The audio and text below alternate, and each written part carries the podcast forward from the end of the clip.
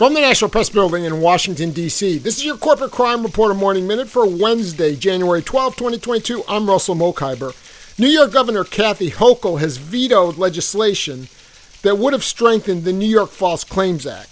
New York is one of the few states that have a False Claims Act that applies to taxes. Individuals and corporations that knowingly file a false tax form are liable under the New York law. But there's a loophole. Individuals and corporations that fail to file any tax return at all escape liability.